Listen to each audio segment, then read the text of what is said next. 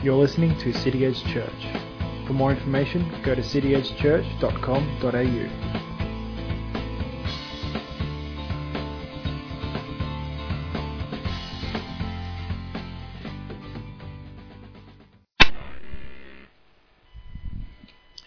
Okay, let's pray and we'll get into the word. Father, thank you for the work that's done on that cross on our behalf. Thank you that we have the privilege of joining together to lift up the name of Jesus every week as brothers and sisters in Christ, as part of the family of God. Lord, we uh, pray this morning that you'll open up your word to us, that you will write your word on our hearts, and Lord, that you will make us to fall more in love with Jesus Christ this morning. Lord, we pray this in his precious name. Amen. What do you think the most important date is on the Christian calendar? Christmas Day? No, Good Friday, today. See, I don't need to preach then, you've got the answer. Yeah, preaching the converted, yeah. But a case could be made for any one of the three to be most important. If there was no Christmas Day, there wouldn't be a Good Friday or an Easter Sunday, would there? So maybe Christmas Day is the most important because the other two are dependent on that. Maybe.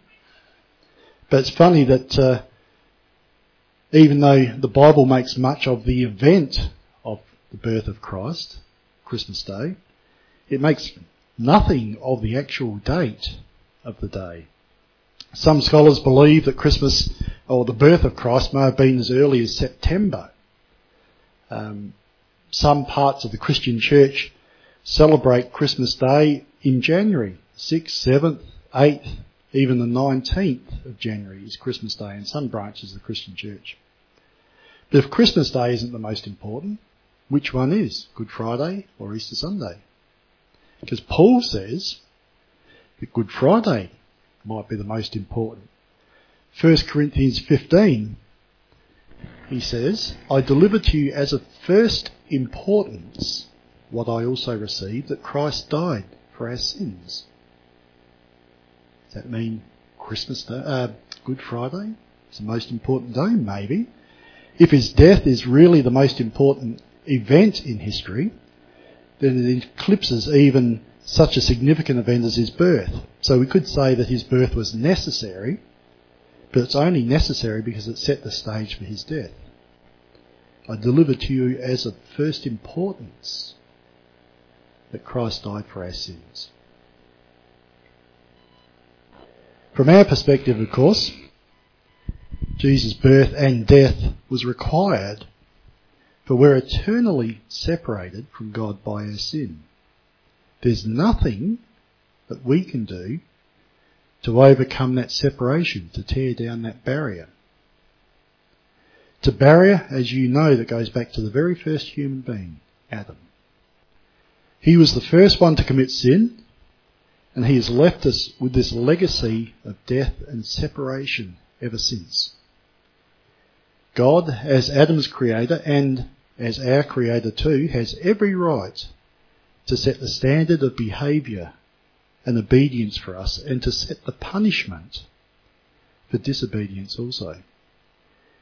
For God had told Adam back in the Garden of Eden, You may surely eat of every tree in the garden, but of the tree of the knowledge of good and evil you shall not eat. For in the day that you eat of it, you shall surely die. As we know from the story, Adam ate the forbidden fruit in blatant disobedience to God. When he was confronted, he immediately tried to pin the blame on Eve. And we've been doing that ever since, haven't we? And he lied about his involvement in it. And so he received the promised penalty, death. Now we know that he didn't die physically on the spot, but he did die spiritually. His close relationship with God was immediately destroyed. And Adam's first response was to run and hide from God and try to cover himself up with a fig leaf. But while Adam didn't fall down dead on the spot, there was still a death that occurred. for sin demands death. The wages of sin is death, Paul wrote many, many years later. And so an animal was sacrificed there in the garden by God as a substitute for Adam's death and to cover over Adam's sin. From that day on, humanity has been separated from God by sin. We are dead in our transgressions and our sins, our trespasses and our sins, it says in Ephesians 2. The reality of sin explains our physical deterioration and eventual death, as well as the spiritual death we all receive and inherit. Dead men can't bring themselves back to life. You've probably noticed that. Dead men don't bring themselves back to life. They need someone else to apply the paddles to the heart and deliver the electric shock if they're going to be brought back to life. Dead men can't do it on their own. You might object, of course, that the penalty of death outweighs the seriousness of sin, especially eternal death. It outweighs it by far too much. That cannot be just, surely. Why should something as trivial as lying, for example, warrant death? I heard a good illustration recently that I think helps to explain it. Imagine your friend has a packet of Tim Tams and he tells you not to eat them. Now we all know Tim Tams are too delicious to leave sitting on the shelf. You're hungry, he wants to eat them when he gets home, but you're hungry, so you demolish the whole packet. All 11 of them? Is it 11 in the packet of Tim Tams? Yeah, an odd number. But you're hungry, so you demolish them he gets home, there's no Tim Tams for himself, and he has a go at you. What have you done? You disobeyed me. Oh, it wasn't me. I didn't eat them. You, I didn't even see any there. So your friend would probably be angry with you. He knows you're lying about it. He'd probably be angry with you, but he can't really do much, he? He doesn't have much authority over you in that regard. Imagine you're at school, primary school and uh, you lie to the teacher about who it was that drew that rude picture on the blackboard. The teacher has greater authority over you than your friend does, so the teacher might give you detention, or if it's really serious, you may get expelled. But it's only a lie. It's no different really to the first one. Next, you're in the workforce. You lie to your boss you might get sacked. You might not just lose your job, that strike against you might prevent you from getting another job. As the level of authority increases, so does the seriousness of the penalty. Let's ramp it up a little bit more. This was an American illustration I heard, so this is appropriate. You lie to the President of the United States, assuming you're an American citizen, and the consequences could be, an, at minimum, a lengthy jail term 20, 30, 40 years, life maybe, for lying to the president. Or, if it was deemed to be treason, the penalty could be death. It's not that the president as a person is particularly important, but the office of president is supreme. You've lied to a greater authority, hence the penalty is much more severe. I assume, of course, that you can see that increased authority warrants an increased penalty. So how about if that authority is God himself? The one who created the universe. The one who created you and I. The one who has every right to make whatever demands he sees fit on his creation. His worth is infinite. His authority is eternal. What is a fitting punishment for a sin against God? So you see, it's not so much about the seriousness of the sin committed, it's much more to do with the value and the authority of the one sinned against. it's not so much about the seriousness of the sin committed. It's much more to do with the value and the authority of the one sinned against. God has set the standard as he has every right to do. He has determined that the penalty for sin, for any sin, is death. But that leaves us with a serious problem, doesn't it? For all have sinned and fall short of the glory of God, it tells us in Romans 3.23. So every one of us faces the death penalty. And there is no higher court, there is no more supreme judge that we can appeal to to review our sentence. I have sinned, you have sinned, and every person who has ever walked the face of the earth has sinned.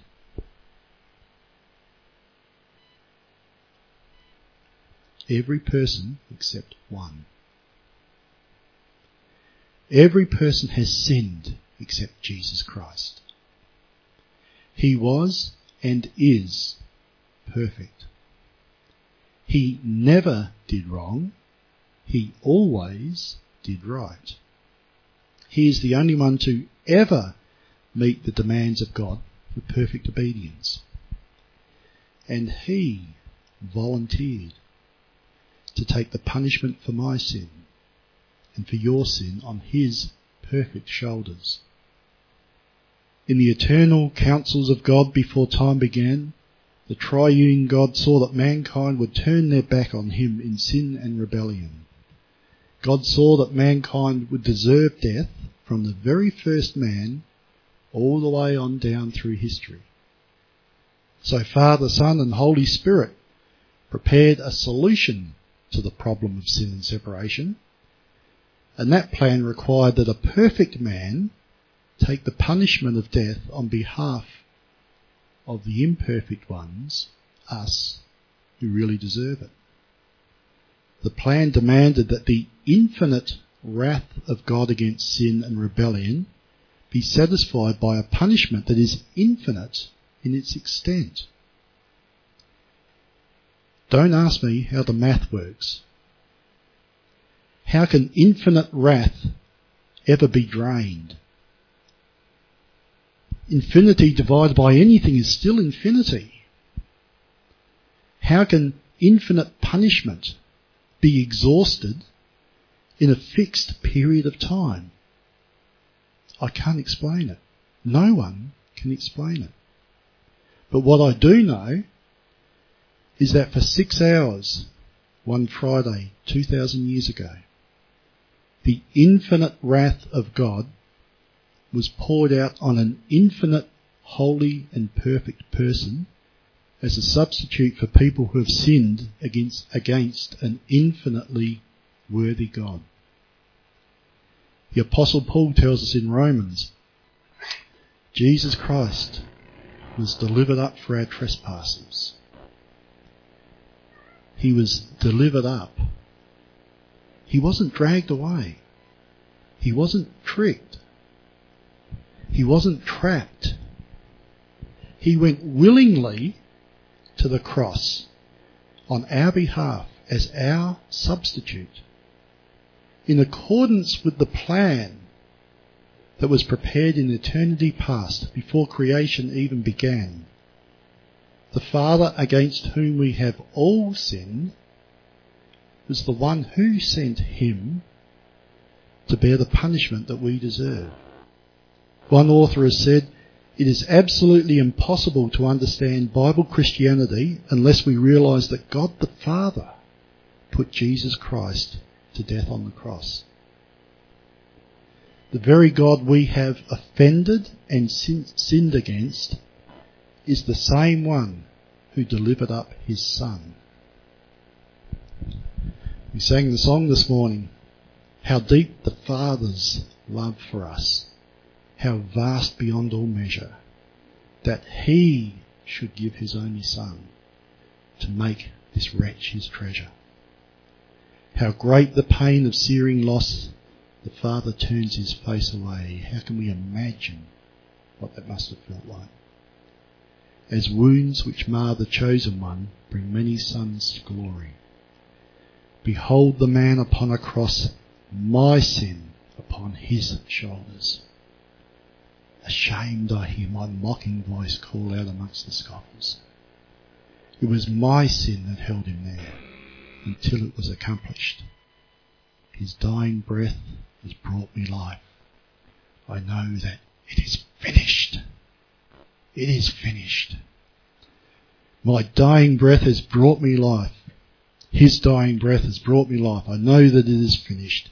After six hours on that brutal cross, the most cruel form of punishment ever devised, Jesus gave up his life. And let me stress again, it wasn't taken from him. It was never taken from him. It was given up, given up willingly, knowing that everything was now accomplished, that the raging fury of God's infinite wrath had been poured out on him and drained. He cried out, It is finished. As precious as Good Friday is to Christians, as precious as the work he did on that cross is for us, I think Easter Sunday, of course, has to be the most important day in our calendar. And let me tell you why. Good Friday is not the end of the story.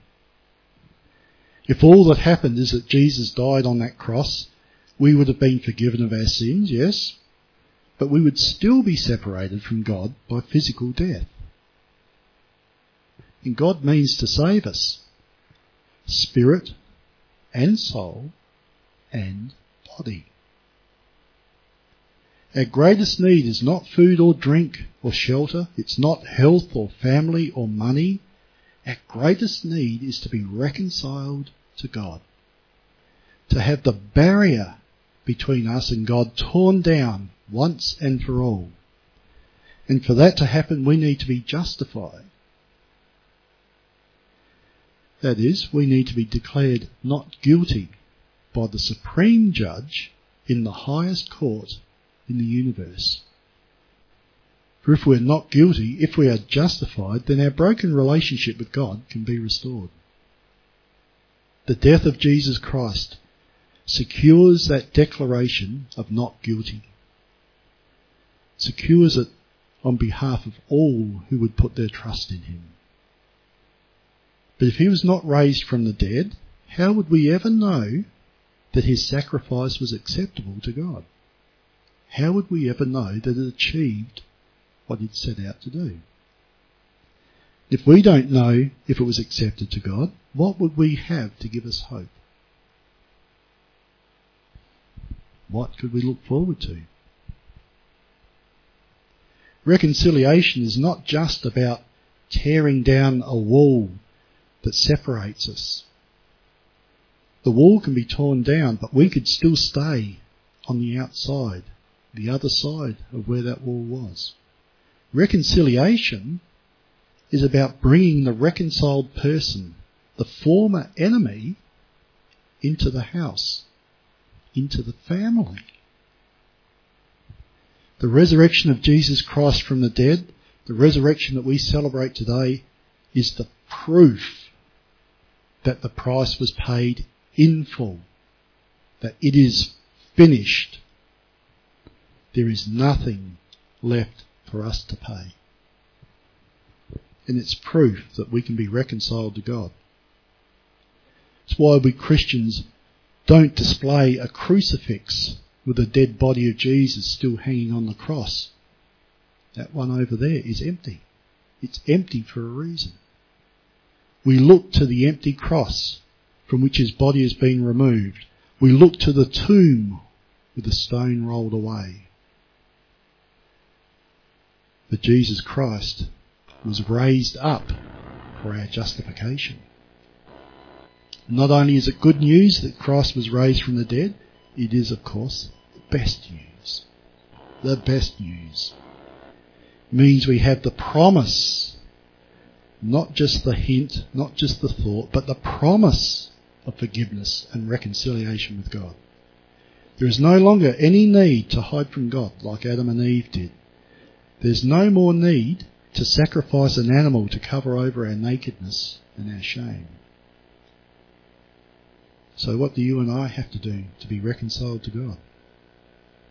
Jesus told us one way in Matthew's Gospel. Matthew 5:48, you therefore must be perfect as your heavenly Father is perfect. As long as you meet that standard, you have nothing to worry about. Be perfect. Be perfect for all the rest of your life from this point forward. And be perfect for all of your life before up to this point. It's pretty simple, really. It's the only thing you need to do. Be perfect. But I suspect that you will find that too difficult. I certainly do. Well, not only difficult, impossible. So if you think it's all po- it's impossible, there is an alternative. Turn to Jesus Christ. Admit you haven't measured up to the standard required, acknowledge your sin and turn from it. Put your faith in Him, His life, His death, His resurrection, because it tells us in Hebrews, every priest stands daily at his service offering repeatedly the same sacrifices, which can never take away sins. But when Christ had offered for all time a single sacrifice for sins, he sat down at the right hand of God, waiting from that time until his enemies should be made a footstool for his seat. For by a single offering he has perfected for all time those who are being sanctified by a single offering, he has perfected for all time those who are being sanctified. There's only one way to know the perfection that God requires of us. That's to put our trust in the perfect substitute, the Lord Jesus Christ. He will then make you perfect in the sight of God. You will be declared not guilty because the perfect substitute stands on your behalf before the Father. Have you placed your trust in Jesus Christ as the substitute for your sin? Do you believe that Jesus died for you in order to give you eternal life and that he rose from the dead victorious over sin? Sure you all do, but if not, I encourage you to turn to Jesus as your Saviour right now. You can express your desire in a prayer like this, and if you're already a Christian, you can reaffirm your faith in Him with this prayer. Would you close your eyes for just a moment? Lord Jesus, I am a sinner. I believe you died for my sins and rose again. I trust in you as my Saviour now. Forgive me of my sins and make me into the kind of person you would have me to be. Thank you, Lord, for your gift of eternal life. Amen. If you truly believe in the Lord Jesus Christ, you have eternal life now because he is risen. You can rest in that truth. The Apostle John wrote, This is the, te- the testimony is this, that God has given us eternal life and this life is in his Son. He who has the Son has life. He who does not have the Son of God does not have life. When you have the Son of God, the Lord Jesus Christ, the one who is risen, you have eternal life. Father, thank you. Thank you that you have done the work. Marilyn and Ginger, can you hop up? We're going to sing at uh, how deep the Father's love again. Thank you, Lord, that you saw the problem and devised a solution.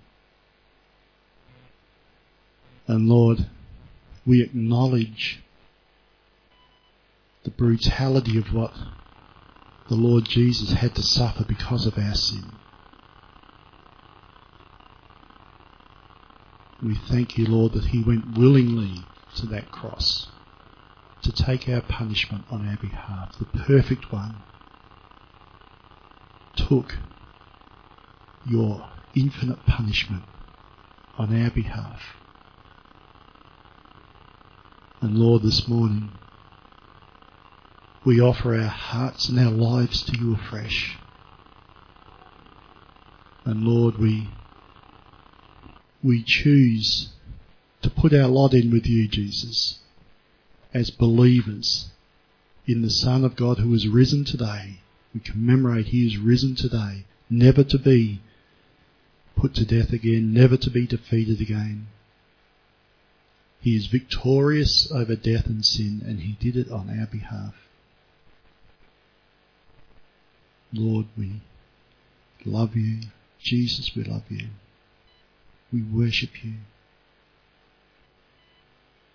We honour you, Lord.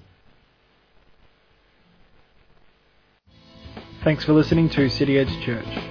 For more information, go to cityedgechurch.com.au.